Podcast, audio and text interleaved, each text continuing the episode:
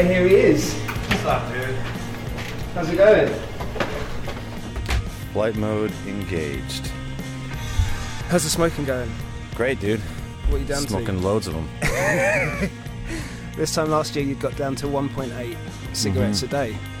I think shortly after our interview, I, I got down to one and a half, and then tour started, and it was just sitting in a hotel room being miserable, and I was like, fuck this. Well, you tried. I tried.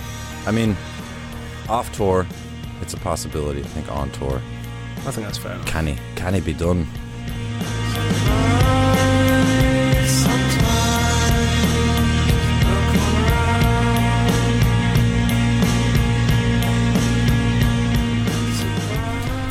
Okay, we're going to officially begin. Hello, listener, and welcome to Q Presents The Making of, a podcast brought to you by the world's best music magazine, Q. Each week, we go deep into the lives of the great music makers of our time and ask them to take us on a voyage through the past, through their lives and music. We ask the big questions Who are they? Where did their music come from? What was the music that inspired them, and what makes them tick? My name is Niall Doherty, and I'm the Deputy Editor of Q. I'm sitting in for your usual host, Ted Kessler, and our guest this week is Paul Banks. Paul is the singer, frontman, and lyricist of Interpol, one of the most important guitar bands of modern times. A resident of New York, Paul is also an avid surfer and an Essex boy by birth. But we'll get into all that. Hello, Paul, how are you? Good, man. How are you? Good. I'm a solid 7 out of 10. Seven out of ten. How are you? Have you got your road legs? Where, what, what, what are you up to at the moment? Uh, yeah, we. What did we do yesterday? We played a show in Brighton, Yeah. lovely town, and then drove to London last night. Day off today, five in a row through Europe and Poland and France, and Yeah. I mean, obviously, you have those big event shows like Glastonbury. With the ones in between, do you ever sort of get yourself, find yourself on stage and you've forgotten where you are? I wake up almost every day and have no idea where I am. But on stage, generally, I know what city I'm in Right, you've never. because you know I, I do my my patter. Usually includes thanking the town that I'm in, so I get that part right. Do you do some sort of local research? Nah, No. you just. no. I mean, I researched boxing gyms and Starbucks, but that's about it. Do you do your boxing gym stuff on tour? Yeah, dude. Yeah, yeah. It's Well, like that's the cool. only thing that that's the the main thing that keeps me from going totally ape shit. Ha- ha- We're, we're allowed to use uh, yeah, we're all out. It's fine. expletives. I think it would be hard to do a podcast with Paul Banks if we weren't. I know. Trash mouth chap. I was, I was thinking we could call this chipper chipper chats with Paul. That's for your podcast. because I showed up in such a mood. it was alright. You're okay now. Um, yeah, I mean, you've turned that ship around. I have. Well, I got my my cup of coffee, so that usually puts me back on track. And what's your headspace like when you're on tour? Does it take you a while to get into that that sort of that mode of being? Um, no, I think I definitely now am able to kind of pick up and go. I'm, uh, I mean, I really, I live out of a suitcase. So really, honestly, like tour, it's just such an old familiar routine, kind of packing a suitcase and just hitting the road. And I've, it's been a long time since I've forgotten anything or left anything in hotel rooms. You know, it's pretty much, the tour mode is now just like a muscle that's always kind of ready to go for me. Right. Do you, Um, do you miss it when you're not on the road? Not at all. Not even the tiniest bit. Do you think there would ever be a moment where you were one of those bands or artists who don't tour much? I mean, I don't think in today's market that's really an option. I think, uh, you know, if I think I'd be very comfortable. Like I remember the old days, I feel like bands would just put out records, and they might even opt to not tour a record because they were so excited to be back in the studio to record again. I feel like I heard something like the Allman Brothers did this. Uh, Right. like in that era it was not necessary. You know album sales could support a band. So i love playing shows. That would never be a scenario that i would prefer to only be a studio band and never play live. I definitely love playing live but i certainly don't miss tour. Tours uh yeah it's tough. Tough gig. Do you ever feel like you are in some sort of creative purple patch and you'd rather be in the studio? creative purple patch? What's that? You know, like if if you were saying about when bands just wanted to be like, say, off the top of my head, REM with Out of Time and Automatic for the People, mm-hmm. where they would just could feel themselves like we should just do another album straight away rather than tour. is that what they did because those so, are two yeah. um, those those two records were super influential for me. As a matter of fact, out of out of time was like one of my biggest jams. Right. And you can tell that's a real studio record. Right, And you can tell by Hmm. Automatic for the people that they were sort of. you just man, there's one song on Out of Time that I was. It's really one of my favorite songs ever, and it's been ages since I thought about it. There's a real kind of mysterious track on that record. Shall I just look it up real quick? Look it up, yeah. It's not like country feedback or something. It is. Thank you. It is, yeah. Dude, I, I can hear. I can hear. fucking jam, dude. I can hear a lot of influence on you from that track. Sure, The yeah. delivery, the lyrics. totally, absolutely. Another one would be uh, Boo Radley's um, "Upon 57th and Fairchild," which I think we talked about at some point. Yeah. Is another song where w- late, years later I went back and heard it, and I was like, "Oh, there's a lot of blueprint, you know, from this one song in in a lot of what I do." In terms of lyr- lyrically or vocally. and the band, dude. You know, like I and it's not that I wrote bass lines or Daniel's guitar parts or anything in the early songs, but I feel like that song kind of like even just things that maybe somebody did something. I was like, yeah, let's do that. You know, there's like yeah, the the bass line to that song by the Boo Radleys reminds me of Interpol. So does some of the guitar parts as well as the vocal. You know, not just not just what I do in Interpol. So What were you doing like artistically at the at the point at which you heard those records and those songs? I would have just been a guy with a guitar writing songs, and I had a four track, so I'd do my little demos. I've been doing that since high school.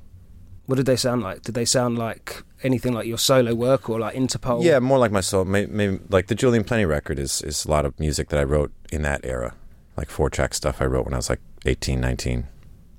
What was So- the first track you wrote you were proud of? Um, there's a decent one called Cellophane. The larynx that you have was another one that I did live. Those are out there. Actually, somebody has a recording of a like an open mic session I did. I've never heard those recordings, but I know that they are there. And then on the Esplanade was like a really early Right. one that made the record. I mean, that your sound. If that you did that early on, your, your sound sounds like it was set then. Yeah, I mean, I think like when I met Daniel and we were talking about because I wasn't the singer initially when we when Interpol started. I was just you know joining a band as a guitar player, and then when we started talking about singing, Daniel kind of asked me like, you know, who would your influences be or who do you think you sound like? And it's kind of funny because it doesn't. It never came across in Interpol, I don't think, but I think at the time I'd said like Neil Young and uh, and maybe even Leonard Cohen, you know, something more folky. But then I guess because of the way that Interpol was in rehearsal rooms, where it just sort of com- it required like a what I thought it required a heavier vocal performance, you know, a more shouty kind of delivery. Just and that was in order to be heard over the drums in that room. Um, it's just kind of funny that what we discussed were my influences never really came through in what Interpol actually became sonically. Whereas I think my solo stuff, those references don't seem so outlandish compared to what I actually do. Yeah, I mean that vocal that came out of you. Did Hmm. you know it was there? You're saying that it came out. It was sort of a sort of product of the environment. It was, and I remember kind of saying to like when we were doing our first demos, we were walking down the street to do a, a demo of PDA, and I'd heard like a rough of it, and I said to Carlos, I was like, my voice sounds so baritone and low, like maybe I'm should I go an octave up? And Carlos, who kind of knew more about music than me, I remember he just said like very confidently, like, nah, man, that'd be like falsetto, you know, that's there's no octave up for that song.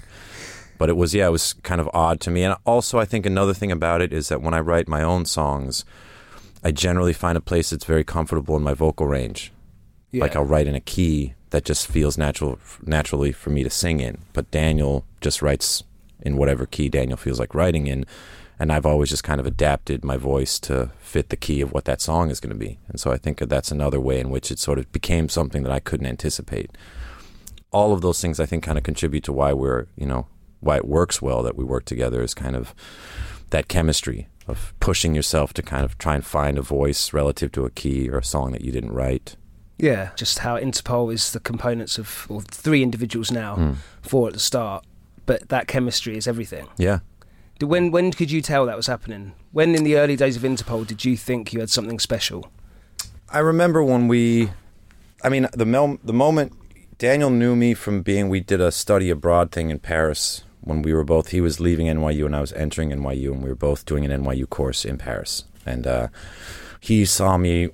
he and I had like a class or two together, and we were friendly. Uh, and I had my guitar because I always had my guitar with me. So when we both moved back to New, I moved to New York City to start college, and he was already living in New York City, and he saw me in that kind of NYU area, and came up to me one day and said, like, I know you play. Do you want to come and see my band rehearse? And I walked in, and it was Carlos, who I'd seen from my dorm and was already a fan of. Um, even though I didn't know him, I was a fan. And they were just, you know, it was dope. They, I think they were probably playing like PDA. So it was just those two. No, and our original drummer.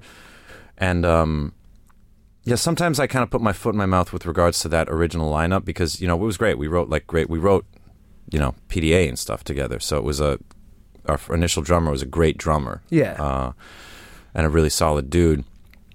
But there was there was something kind of not exactly right in the chemistry, which is it's again it's like no failing on anyone's part creatively or artistically, which I feel like sometimes I don't frame that the right way when I describe this. It was more the chemistry wasn't perfect. Right. When we got Sam, it wasn't that it was like a better artist. It was just like the chemistry was there, and I want to like clarify that because I feel like I owe you know Greg, our original drummer, some some respect. Um, but yeah, it was then we had the chemistry, and when I felt like uh, once that happened, once we had Sam, that was when I knew like okay, I think we we really have the possibility of doing something really dope. What were your expectations at that point? Not a lot. Um, I think it really just really boiled down to is it, if it's good.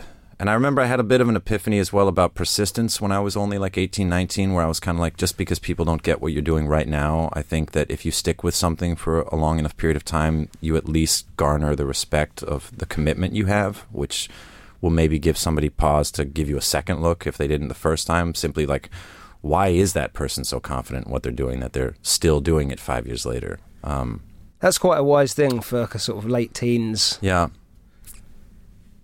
But I think it's true. You know what I mean? So anyway, I just kind of felt like if I believe we can do something good, then what else do I need as far as a um what more reassurance can life ever offer anybody? You know what I mean? Like I don't know if it's going to work, but I do know that like it's going to be requisite that it's good if we're going to succeed, and I know that it can be good. So let's start there. And that was sort of the attitude. And did it feel like it came together quite quickly? Did things start happening for Interpol quickly? Um, no, no, no. We we toured or we played local shows for years, and it was again kind of Daniel who worked at record companies at that point in time, and you know worked with bands and sort of knew had a lot of insight about how to go about these things. So little things like we didn't play too often. Uh, we played like maybe once a month, so that your friends don't get tired of coming to see you. And I Yeah. think little things like that. So probably literally every show we ever did in the first like five years would be slightly more people at the next show. So doesn't mean that we came out gangbusters and everybody was going crazy for it, but it was just always a steady progression of like more people in attendance each time we played. And I think that had lots to do with just sort of not tiring people out by saying, "Oh, come to our show," you know, every Thursday. What was the point at which you thought this is actually going to go places? Hmm. It was probably not until we did our first U.S. tour for Bright Lights, and we got places, and the, every show was sold out, and everybody was going crazy. So after the record had come out. yeah, yeah. And did you feel at that point in New York? Obviously, it was documented in that excellent book, "Meet Me in the Bathroom," which is, is you're reading like two decades, almost two decades on, and it's capturing this nostalgia of all these exciting acts in New York. Could you feel that at the time that you were part of something, or did you just feel like you were doing your own thing? Yeah, and I also think, you know, you're so like the landscape for you as an artist, I think, is so occupied by what you're doing. So it wasn't really, you know, I was young and I don't know, I wasn't really thinking about there's a scene here and we're going to be part of it and in a larger context then this might happen. It was just like I'm in this band and I want this band to be good. It there was no no, I didn't have any idea that like there was a, you know, a big upcoming resurgence of rock in New York City. I didn't know the Strokes personally. I didn't know about their residency at Mercury Lounge which happened shortly before they exploded. Uh, I didn't know the Yeah Yeah Yeahs personally. May have gone to some of the same bars with the Yeah Yeah Yeahs, maybe even with the Strokes, but no, there there was not an awareness that there was this thing bubbling up. And what did you? How did that sort of initial like burst of success affect you personally? How did you take it? Um, I mean that's an interesting question. Eh, like I won't. I wound up getting a little bit off the rails for a couple years with partying and stuff. But I, I, I don't even know if that was because of success as much as that I didn't have to go to a job at 9 a.m. Because when I was working before I was successful, I was going like probably harder than I should on weekends. But then I was still showing up to work. Yeah. So it wasn't that like now I'm in a band and people like what I'm doing, so I'm gonna get fucking crazy. I, I was already crazy, but I just was able to hold down a job. And then when you take away that sort of nine to five obligation, somebody with my temperament at that age is like I went a little bit off the rails with the partying. But I don't even think that was because we were doing well. I think it was just that I didn't have to show up to work. Yeah. Um, so, and as far as like my ego and stuff, I think I'm fortunate with my m- makeup that uh, I didn't have a big ego trip about anything, you know, either. I don't think I got full of myself. Did you feel confident? I always felt confident getting out on stage. Yeah, I always felt confident as a singer on stage, which which had more to do with kind of just believing in what I was doing. I think because I'm not somebody that's confident to do like a a speech or a, or a toast. Like that makes me, I think, more uncomfortable than the average person. Right. Um, Whereas getting out on stage with my weird lyrics and my weird band, I always kind of felt like, no, I'm like, you know, the world's foremost authority on this weird lyric that you're about to hear. So I'm very confident that I can deliver it as it needs to be delivered. Does that make sense? Yeah. I mean, in terms of that wordplay, obviously lyrics mean a lot to you. You're a big reader. Hmm. When did when did you start to be sort of captivated by words? I mean, in in grade school, I do remember I would literally go to the, the library and read the thesaurus some days. Really? When I was like, yeah, yeah, yeah. Like when I was probably like 10. So I, I was, it was a thing for me really early on. I know my, you know, my mom read to me as a kid, I guess. And so, oh no, that was it. Yeah. It was again, my mom, uh, when I was probably in like sixth grade, she brought me just some like young, young horror fiction by this author, Christopher Pike right. and uh, I read every book he wrote. Like so, from that age, I just like consumed books, and then after him, I read everything Stephen King wrote, and then after that, I went into kind of classics and like you know real literature. But before that, it was sort of yeah, a lot of reading from the age of probably like eleven. And I think we have spoken about it before, but have you got a book in you? Sure. Yeah. Yeah, I think I do. Fiction, memoirs, bit of both. You know, I was just talking to somebody about this. That it's funny. I have two kind of favorite authors, or two types of favorite authors. One is like Henry Miller, who is my favorite author, and um, and I love Bukowski. and then I have favorite authors like Dostoevsky and Herman Melville, and they're completely different in a way to me. Whereas like Henry Miller feels like he's literally describing the events of his life, and in doing so, his view on humanity comes across. Then you get like a Dostoevsky, who it feels like they've built this cathedral. So they have like this unbelievable insight into human nature, much like Melville, but the way that they portray it is through creating a fucking world. And like the idea of creating a world in a work of fiction is what I, I have no insight into any aspect of how do you do that. You know, it's like absolutely can't imagine how someone would write a book like The Brothers Karamazov or, you know, some of the works I've read by Herman Melville. Whereas Henry Miller, I feel like, oh no, I could, you know, I could write about the shit that happened in my life Yeah. and like give my take on existence that way. So I feel like I could I could manage that. I could manage something in the style of a Miller or a Bukowski, but I certainly don't think I could manage something like a masterwork of fiction like a Dostoevsky. when are you going to get around to it? Well, that's the other thing. When I was in college, I also kind of set up the things I want to do in life were uh, as defined at that age were music, painting, literature, fashion design, and maybe furniture. And I kind of put them in an order of what do I need to do first and which ones can wait. And What was so- that? Was that the order? no, the what the it became at that time like rock rock music was was two things. A, the one that was most time sensitive to be like a you know a rock band. I felt like better to do that while I'm young. Yeah. And secondly, kind of the most the most intuitive of all the arts for me. The one that that is like least effortful and the one that I just think, you know, it's like it's just there. The urge to make music and participate in music. Um and then uh, yeah, and then I just figured, fuck it, I can write a book when I'm 60. I can paint when I'm 70. and I can do you know clothing and furniture as well. Like no no hurry there. So I kind of put those things on the back burner. I've just got music journalism all the way. Yeah, that was That's the goal. it. Yeah, I'm just going to go through the gears and sort of maybe graduate to a, an older gentleman's magazine. But you Um, strike me as somebody that could get like way into pastries and stuff. Why? I'm like, I just don't because know. I've got chubby cheeks. No, like cooking. No, it's something that you know, creative people. It's like one of those outlets that people get like really deep into. You know, Okay. I could see you doing that maybe. I like that you think that. I'm going to. What do you think? Do you have anything on the side? I think I'll probably be interviewing some some band in 30 years. no, sitting same here. I'm not saying that when I want when I switch to painting or Yeah, literature, I- I'm going to stop doing music. I Yeah. just mean that I'll address those things later. Is there anything you think you've missed? You're like, I wish I'd done that then. Ah. Not not like though not in those terms. No. You know, when I put out my first solo record, I felt like it was 10 years too late, but I felt like it was also as you know, at least I did it now. Yeah, and that So- was between the third and fourth Interpol albums, was it, or was it? Yes. Yeah. Yeah.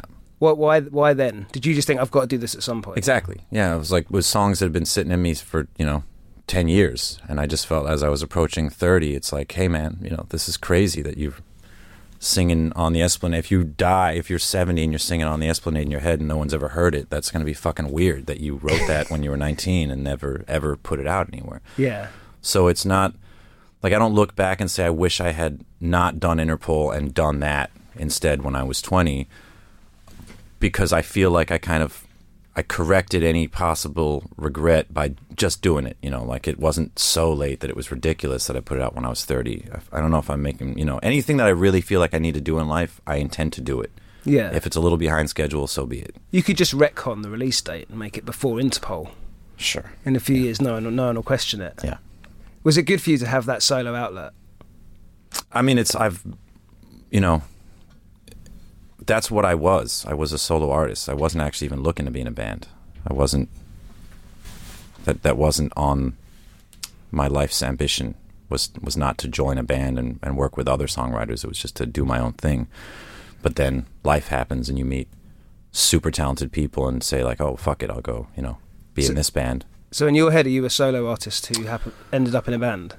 Um, I mean, now I think I'm a lot of things. Now, I mean, I, I've come to recognize the power of collaboration in ways that I don't think I understood back then. Um, but I'm just an artist, man. I, yeah, it's not that I'm a solo artist. I think I'm just an artist. Hi, I'm Paul Banks, and you are listening to Q Presents The Making of. Going back to growing up, tell me about what you remember from growing up in Essex. Well, it was only I moved out of Essex when I was three. I lived in, and I wasn't even in Essex till I was in Stokenchurch. Right. Ever heard of this place, Stokenchurch? I don't even know where that is, but that's where we lived before we moved to the states when I was three, and then we would come back to visit my granny in Essex throughout my youth. Um, I'm massively crestfallen that you didn't live in Essex.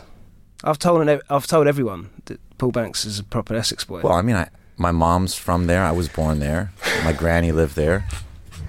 and I'd you spend summers there visiting my gran. and that was in Clacton on Sea. Yeah. Some water. You got water. You got your coffee. Yeah.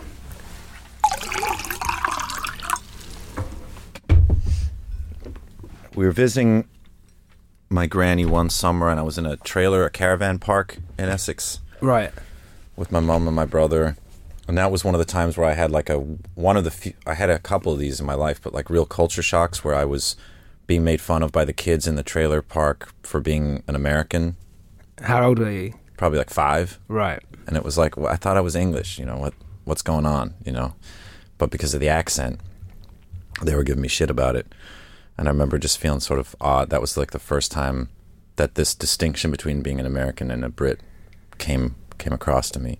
And did you carry on thinking that you were English, or then did you think, well, maybe I'm American then?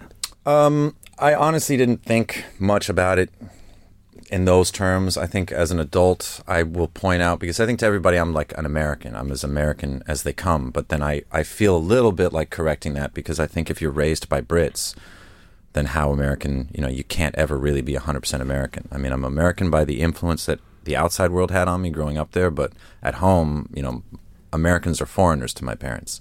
So that was that odd blend of like which, you know, I don't really know or care which I am. I just know that I have roots in England and kind of much more culturally American. Does it strike you about the sort of similar lineage that you and Daniel have, that you end up in a band together as sort of songwriting spars? Spars? What do you mean? You know, sort of songwriting, sparring with each other these songs. I'm going to rephrase that because it sounds rubbish. Well, no, no, but we're not really. I mean, I'm the vocalist to the songs that he writes. Is more like the the dynamic. Do you not think that's underplaying your role as an artist in Interpol? Well, no, in the sense of we don't spar like, hey, check out this song, hey, check out this song. It's just Daniel presents songs, and then we build Interpol music from that. That's that's the formula in Interpol. Right. So it's not sparring. It's sort of like just different roles. And then in terms of going back to growing up, did you grow up in a musical household? I did. My dad was in a skiffle band when he was a kid. Really? Yep. Uh, What were they called? I don't know. I should ask him. I'm, I'm meeting him later. Um, so we had a load of, and then he kind of got into collecting guitars, and he was really obsessed with like Martin guitars. So we had just, and then when I was a little kid, he came home and brought my brother and I an Epiphone guitar, and I was probably n- nine or ten, but it was like one of these fucking jumbo acoustics that like today I'd have a hard time playing. You know, the action like they're hard to play acoustic guitars. So that didn't really take off. um, but then when I was when I got bit by the bug to play music, which was when I was probably in eighth or ninth grade, there was just guitars around the house. So I was able to be like, oh, I want to play guitar, and I'll just go grab one of the guitars that are in my house. Uh, so that was it's musical in that way. And then yeah, both my parents big lovers of music. We had a huge vinyl collection. Um, What were the standards that you can remember being played? it's funny because sometimes I've got it wrong and annoyed my pops. I think one time I said like Toto, and I got a message from my dad saying like, "Your mom was into Toto." I think it was Toto, but uh, Asia, I guess. I guess a um, who was the guitar? Steve Howe is a guitarist in Asia. I think so. Am I right there, or do you, I or am I thinking idea. yes? I'm just going to nod along. Steve Howe's a big guitarist who's either in Yes or Asia. Okay. Fuck, he's in Yes. Yes is the one that had the crazy. Your dad's going to be so mad I about this know. whole bit. But I know it's Steve Howe. Anywho, he is so into that dude. He bought like all of his solo records and stuff, and um, but they had uh, these crazy album covers. Um, all right, dude, I'm gonna look this one up because come on now, Asia has like like with a sea serpent coming out of the ocean, and Right. you know what I'm talking about. That never influenced sort of Interpol's artwork. Didn't influence the artwork, but it was one of those, you know, things that as a kid you look at it, it's almost like looking at comic books because the graphics on vintage LP art, you know, was really kind of special, like thinking about Pink yeah, Floyd. yeah.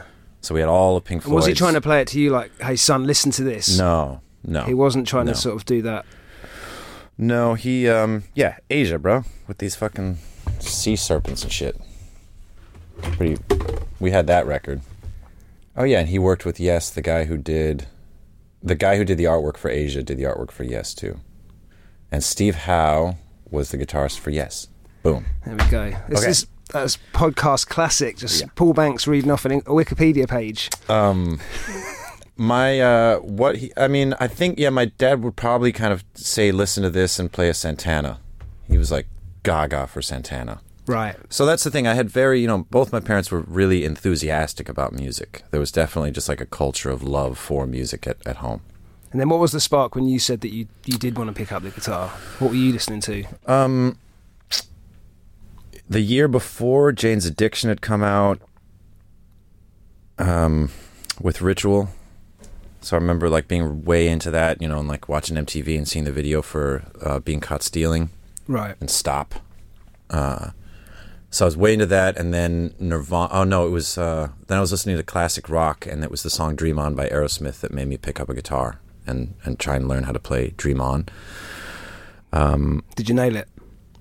actually, my dad helped me with that. He showed me. He like kind of learned it by ear and showed me.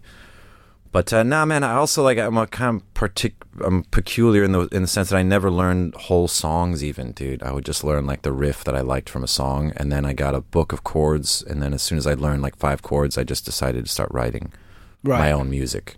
Um, from The fast track way. That was it.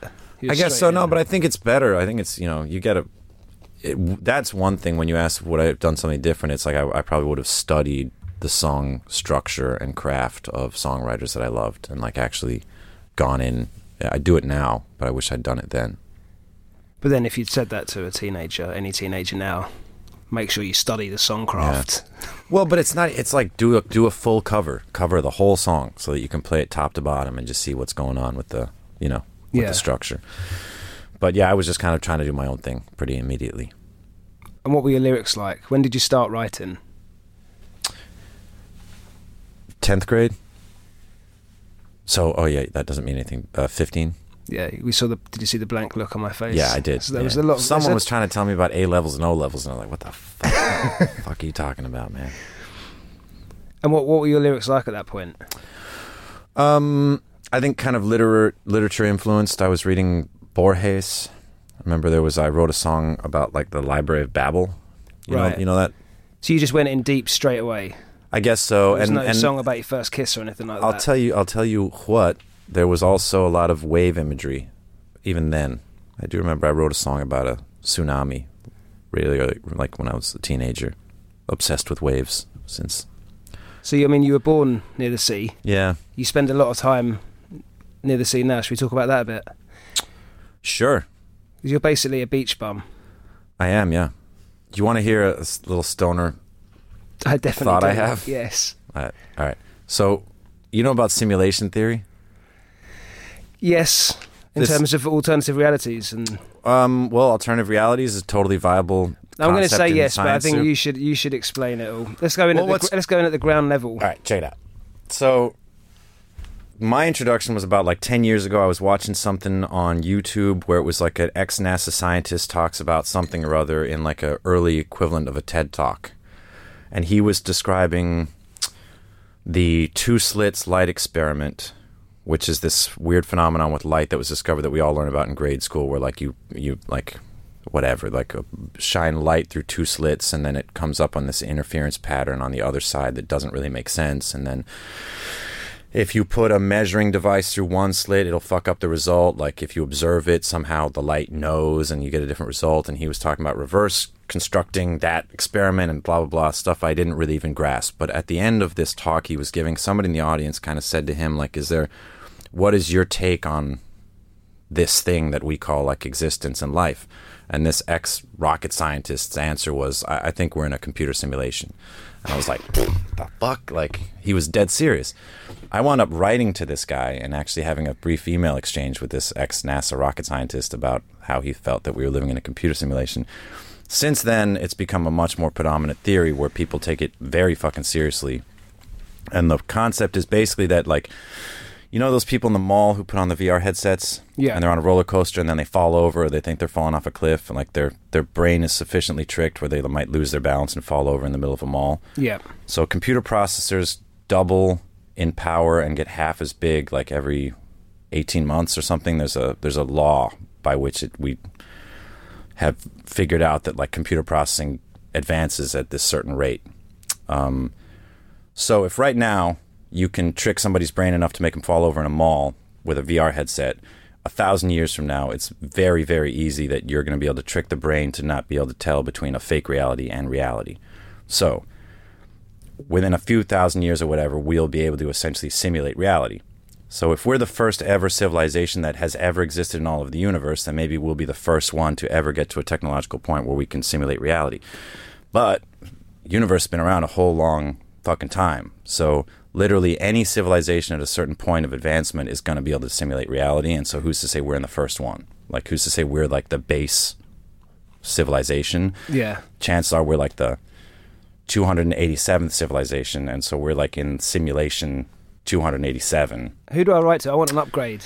Who put me in this body? Well, no, and so These shit like teeth. so then that becomes that things like gravity and the speed of light are like processing limitations rather than you know facts of nature per se. Yeah. And then some guy, the, the coolest thing about all of it that I heard is that, like, on the quantum level, there's like all these particles that are kind of blipping in and out of existence, and they're sort of like uncertain to what they're like. They exist in like spheres of possibilities where they could be this or they could be that, but they're not actually defined at any given moment. And some guy who does like computer programming was like, well, yeah, that's actually how you would save some processing power is like on that shit that's like really, really fine grain. just leave it as this or that. Because if you're going to name every fucking thing, it's like going to take up way too much processing power. So we'll just leave the really small shit, like kind of this or that. Yeah. So even people like looking at our reality on th those levels kind of say like, oh fuck, yeah, it really does kind of seem like, you know, there's this possibility and probability that technologically we'll get there or we're already there. Um, and then when you look at reality, it does sort of seem to support this idea that we really could just be living in a computer simulation. So anyway, kind of in that spirit. I just asked if you like going on the I know, beach, man. I know. Check it out. So within that, this is the thought that I've had. You know, uh, when you're looking out at the ocean and you're seeing all these like reflections, refract, uh, reflections of light and shadow. Yeah.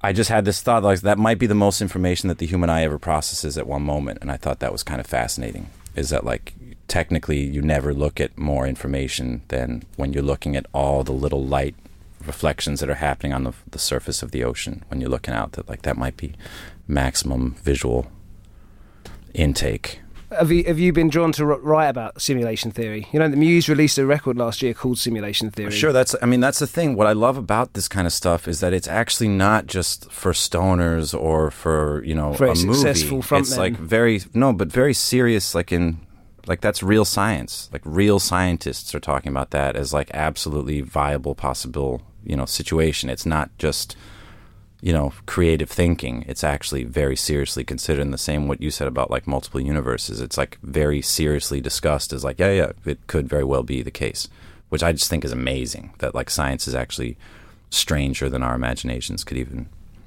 How does it make you feel? Love it, man. Love all that shit. Love it, love it, love it. Do you often find yourself in a YouTube wormhole with things like I that? I do, yeah. But I had an when I was in high school, when I was a senior, I had this. I had that idea about us being in a petri dish and some scientists just kind of looking down and like doing it for a laugh, just see like fuck it, I can. Why not just like set this in motion and see what people do, and that you know. And then people that have messianic complexes could be kind of basically saying like, I'm the guy that the scientist you know wants to see if he fulfills his full p- potential. Stoned, And then just pretending that we're not in a simulated reality yo. and that you are on a beach. FYI, like I don't think any of that stuff implies anything that's against kind of like a concept of God or religion. Just so you know, I don't think it's a That I wasn't think, Contradicts. I wasn't Cool. thinking that. okay, man. I wouldn't think about you like that. All right. Um, let's talk about you and your little escape down to Panama. Yeah. How often do you go there? Uh, depends on the season. Depends on if I'm working and I'm on tour. If it's cold in New York, I'll be in Panama. And so you basically you've, you've got a place there and a place in New York, and you sort of split your time. Is that yeah, right? Yeah. What, That's my Australian accent. Yeah. you're good at accents. It's almost like when you want to deflect a question, you do a little accent. Do you think Yeah, I think so. that's interesting? I was looking through our notes from the interview we did last year, and there was a lot of accents going on quickly. And I wrote, Dude, I, I, wrote just hung out with my mom, and my mom does it. So I think it's also just something that comes in my family. Right. Yeah, What's I do. your- I do do a load of it. what's your favourite accent to do? Probably Brooklyn, like Italian, Italian mobster. Don't worry about it. What's the one that you can't master yet? That you, I'm no good with British, dude. I'm. I, I honestly can't do a casual British accent. let me hear it. No, no, sir. I can do the sort of really hoity-toity, pretentious, proper one that probably no one even uses, but not even well. And I, I actually think that's really strange that I can't do a casual. I've been working on my Scottish for years, and I'm like a bit, a little bit better at that. Yeah, your Scottish is okay. Thanks. I want to hear your Essex. I'm no. I wouldn't have an idea what that sounds like. Sorry, mate. Um, what's next for Interpol? And, and what's next for you? Um, Interpol, we we are continuing this promoting Marauder until uh, eh, till the fall, and then we'll take a break. And I have a different project coming out next year in the spring, hopefully. A musical one. Yeah, yeah. What about the painting? Last last time we spoke, you told me that as soon as the music stops, you start painting. Mm. So has the painting been on the wayside? For It the has, yeah, it has, and it's it's so cool, man. I don't even I don't miss it. It's it's really it's a beautiful thing. It's so cool. Like when I'm occupied doing other stuff, it's not like I wish I could be painting. I don't think about it. Like it's almost like I'm not in love with that medium, and then as soon as I'm not working on something else, it just reemerges, and I just do it. What's the favourite painting you've done? Um, the guy that Sylvester Stallone arm wrestles at the end of Over the Top, Okay. Which is the movie. You ever see anybody turn Yeah. their baseball cap backwards? Yeah, and then you do the they're- little hand they're movement? really getting fucking serious. Yeah, he did that against this guy. His name was Blaster. What was it that drew you to that drew you to him? I the the first kind of like 25 paintings I did because I started I took one painting class in college and I did two paintings in that class and one of them is in my mom's flat which I have on my phone I'll show you because I actually saw it and I was like oh shit my second painting was pretty good actually oh, cool. um and then I went then I didn't paint for like 10 years and then I think in like uh yeah, probably around 2010, I got the bug again, and I started painting. I was painting uh, character actors from films that I loved from my childhood. It was like this thing I thought was kind of like a quirky concept to do. So I would take like some secondary actor from RoboCop who I thought did a great performance and paint that guy. I'd like isolate a freeze frame. One of my favorites that got destroyed on tour was the wrong Sarah Connor. So that's uh, that was the name of the painting, the wrong Sarah Connor. And so in Terminator, he comes back from the future and he's looking through the phone book for Sarah Connors to like kill Yeah, yeah. you know, and he goes to this lady's house and she's the wrong one and she's got curly hair and you just see her answer the door and then this laser dot appears on her forehead. And that's all she wrote for her but she you know she was just a lady named sarah connor. She wasn't the woman who gave birth to the guy who was going to start the resistance poor lady so but she was a great actress so like anybody who's a big fan of terminator will actually know exactly who i'm talking Yeah, about even yeah. though she's on screen for like four seconds uh, and I kind of just celebrate that acting ability where I feel like people can do like these really powerful performances just with a facial expression. Um, so anyway, that that was fun for me to paint characters like that because you get film lighting, which is interesting lighting, and then you get an actor who's able to portray like a blend of emotions and not just one emotion. So painting a portrait of an actor like that, it it allows you know it's just fun for the expression to Yeah. try and capture whatever if there's a mixture of fear and shame or fear and surprise or pride and you know Where they all live? nervousness in a stack in my attic in my loft Is there going to be an exhibition one day? um i don't know I- I think there might be something coming up where somebody wants to use a painting or two for like a group show so that that might happen um, but i don't think i'm good enough to do like my own on my own merits as a painter i wouldn't get my own show you know Right. as some guy who's in a band that people know then maybe there could be some interest but i'm not really at a level where i'd get my own show What was the last new hobby you started? i guess boxing And you've been doing that for. almost 10 years now Was that the same time? When did you start surfing? Like I, I started boxing probably like a year and a half two years after i started surfing And so the boxing was like the sort of super sub when you went by the sea. exactly yeah and I, I always wanted to do martial arts since i was a kid since karate kid Have you painted Seriously. anyone from Karate Kid?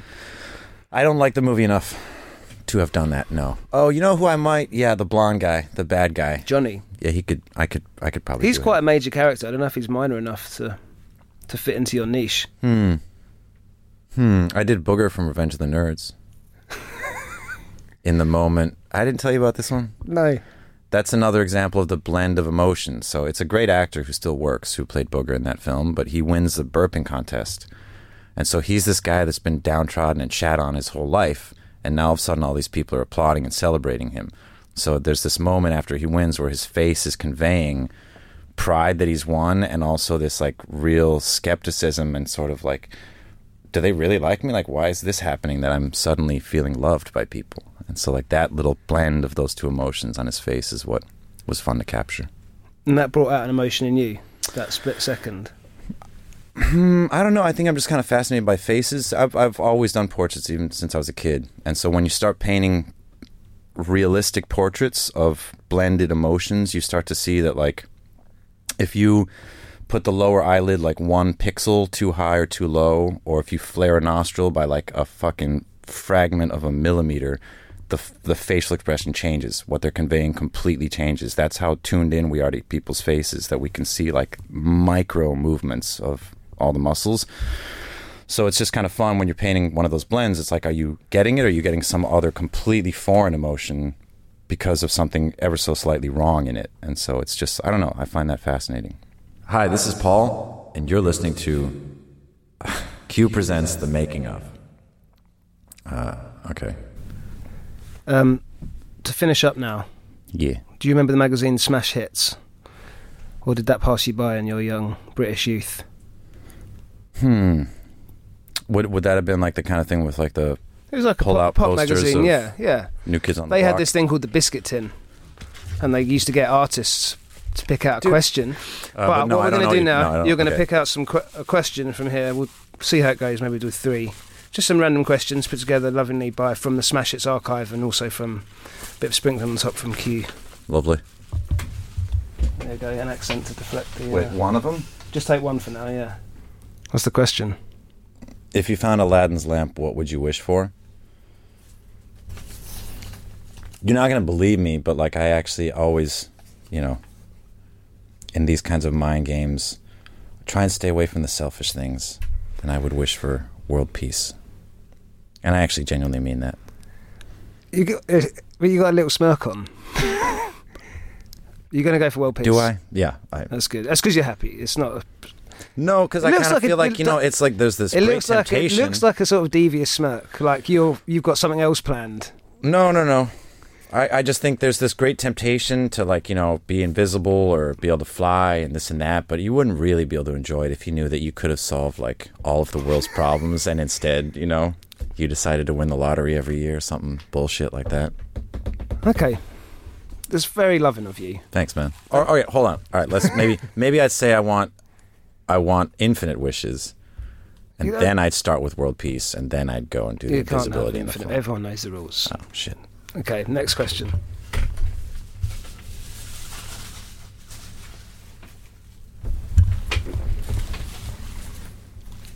Are you good at DIY? I want to say yeah, but I'm not. I am not. But you're a trier. I'm definitely a trier. Yeah, yeah. And if you said that, if you said you're not good at DIY, then I would fucking become good at DIY. I can say. I'll tell you that. Can you put a shelf up? I mean, I could. What does that mean? Doesn't doesn't mean doesn't mean I have, but you know, pretty sure I could. you know what? Lots of stuff that I don't really care about doing. I'm I'm I feel no shame in just getting somebody who's qualified to do it, as uh, as long as that leaves me more time to do something I actually care about doing. Okay. How much of a fuel is it for you? People saying you can't do something. Pr- dude, probably way more than I even realize. I definitely have issues with authority in that sense. Yeah. Definitely. Did someone say to you, "You're you're never going to be able to surf," and that was it? No, no. I don't know if anybody ever said. I don't know. I think it might be just being the younger brother and kind of wanting to do everything that your big brother does, even though you're kind of not ready for it. And so you just get used to this idea of people are telling you you're not allowed or you can't do something that you want to do that you see someone right in front of you doing. And I think that really stuck in me deeply.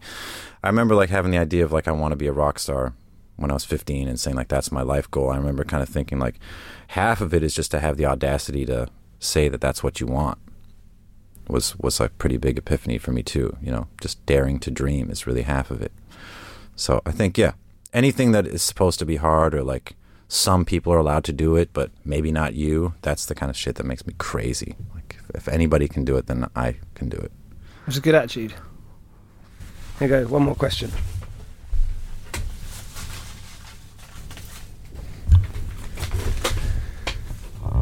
What do you consider the most overrated virtue? That's a good one. Um,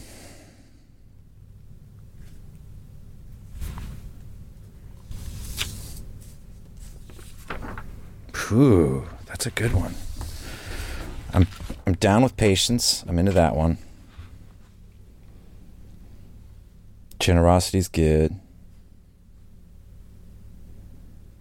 Maybe um if it's like thriftiness considered a virtue. So I'll say that one's overrated. Sure. I mean, it's not that it's bad, but In terms of what being tight. yeah, yeah. You can hear the Australian, right? She thought I was Australian for a second. Let's do one more. God, man, these are heavy. To whom would you most like to apologize to? Actually, there's too many twos in that, right? To whom would you most like to apologize? Should be the question. Yes, but, we put that one, in there as adds a an trick. extra two at the end. I'm, I'm gonna. Yeah, I'll get let's the just get that one right out of here.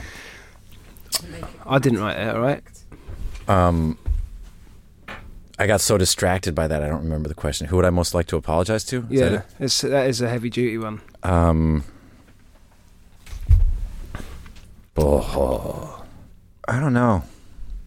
Yeah, yeah. I mean, it'll be if you know you get snooty with somebody and then you realize that that was unnecessary. That always makes me want to go back and say sorry. But uh, I don't feel like that's not really. I don't know. I don't know, man. I kind of feel like it, apologies that I feel that I owe. I've I've given them. Maybe other people would argue. I'm, I'm sure there's many people that think I owe them an apology, actually. But in my mind, I've given the ones that I need to give. Let's do one more. See if there's a silly one. I don't want you going out with such somber tone. Do you have any allergies? Allergic to fucking grammatical mistakes. fucking questions. Um, no, uh, a little bit to cats, long haired cats. When I was a kid, I got asthma from cats.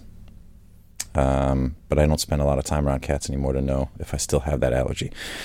Somebody was telling me the reason why you can develop like a nut allergy in the middle of your life is because, uh, I mean, they said that it's because your cells renew every seven years. And then I was thinking just today, I was like, well, wait a minute. They don't all renew at the same time. so it's actually not as neat as that you're a new guy every seven years. Uh, it's probably much more gradual. But one day you just can't sing. yeah, totally. Because I'm a new dude. Yeah. um, yeah. Actually, now that sounds like total bullshit to me as to why you can develop a nut allergy late in life. But anyway, I don't. I don't have any. Perfect. Thank you. Thank you very much for coming in, Paul. And thank you to you, the listener, for tuning in. Thank you to producer Sue. Please remember to rate us and subscribe wherever you get your podcast fix. You've been listening to Q Presents The Making of with Paul Banks. Hi, I'm Paul Banks, and you are listening to Q Presents The Making of.